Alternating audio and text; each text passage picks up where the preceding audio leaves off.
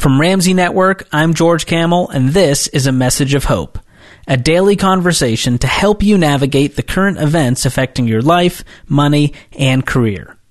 With all the chaos around you right now, it's easy to feel powerless in your situation. In today's episode, we explore a two letter word that can change your entire perspective on this crisis. Here's Ramsey personality, Ken Coleman. So I am a fan of classic literature, classic movies, just classic stuff. I just, I, I, I'm an old soul, always been an old soul. And the other day, a friend of mine here at Ramsey Solutions, we were talking about stuff that we're reading that's inspiring us and and some of the old stuff is kind of popping up you know because we were talking about how I love to look back at history and say how did people leaders and and everyday folks step up in times of great hardship and crisis and uh, he said man I was reading a poem the other day. He's like do you know Rudyard Kipling? I go oh yeah. And he started to say he's like I was reading I said was it if? He said yeah. And so I looked it up this morning. I want to read this to you. I said if you can do this, you're going to be okay. So I want to read one of the greatest poems ever written, and I think it's as relevant today as it was the day it was penned. This is If by Rudyard Kipling. If you can keep your head when all about you are losing theirs and blaming it on you, if you can trust yourself when all men doubt you, but make allowance for their doubting too, if you can wait and not be tired of waiting or being lied about, don't deal in lies. Or being hated, don't give way to hating. And yet, don't look too good nor talk too wise.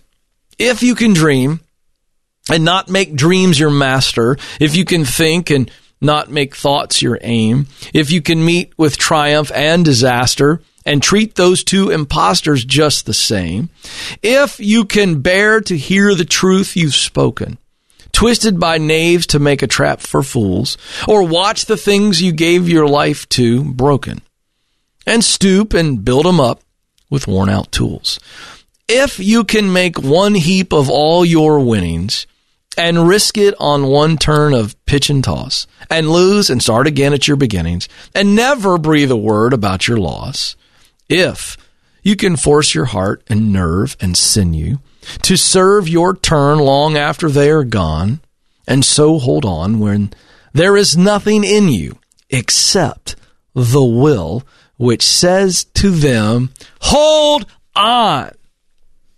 If you can talk with crowds and keep your virtue, or walk with kings, nor lose the common touch, if neither foes nor loving friends can hurt you, if all men count with you, but none too much, if you can fill the unforgiving minute with 60 seconds worth of distance run, yours is the earth and everything that's in it. And which is more, you'll be a man, my son. Now you have to adapt older writing to modern times, but I hope you heard the inspirational truth in that wonderful poem. If. I wish I could have interviewed Kipling, but as I reread that this morning in preparation to read it to you today, I couldn't help but wonder did he know that the name of the poem was If before he started it? Or did he decide to name the poem If after he wrote all of the words? And the reason that I wonder about that is because I think the beautiful power in the title of that poem being if is it leaves it up to us. I think that little tiny word made up of two letters challenges us today in times of crisis and uncertainty and tomorrow in times of favor and times of harvest, whatever time you're in in your life. If is the challenge. If that means the choice is up to me to get up, to keep getting up, to keep moving forward, to dust yourself off when you fall, when you fail, to keep moving when those betray you, to keep moving when you're hurt, to keep moving when you've been lied about. Whatever it is. If It gives us as humans this unbelievable power to choose. If. What a great challenge. I close every show with two words that are over there on that board.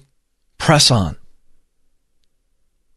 If I decide to press on, I will not allow my circumstances in the now to hold me prisoner.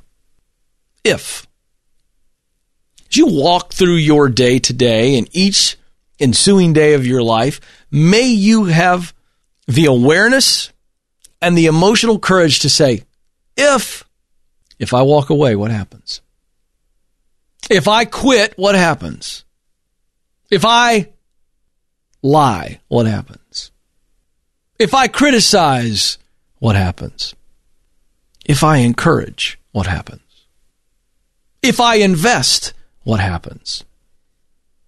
If I don't quit, what happens? Oh, the power of that little word, if. I hope that encourages you.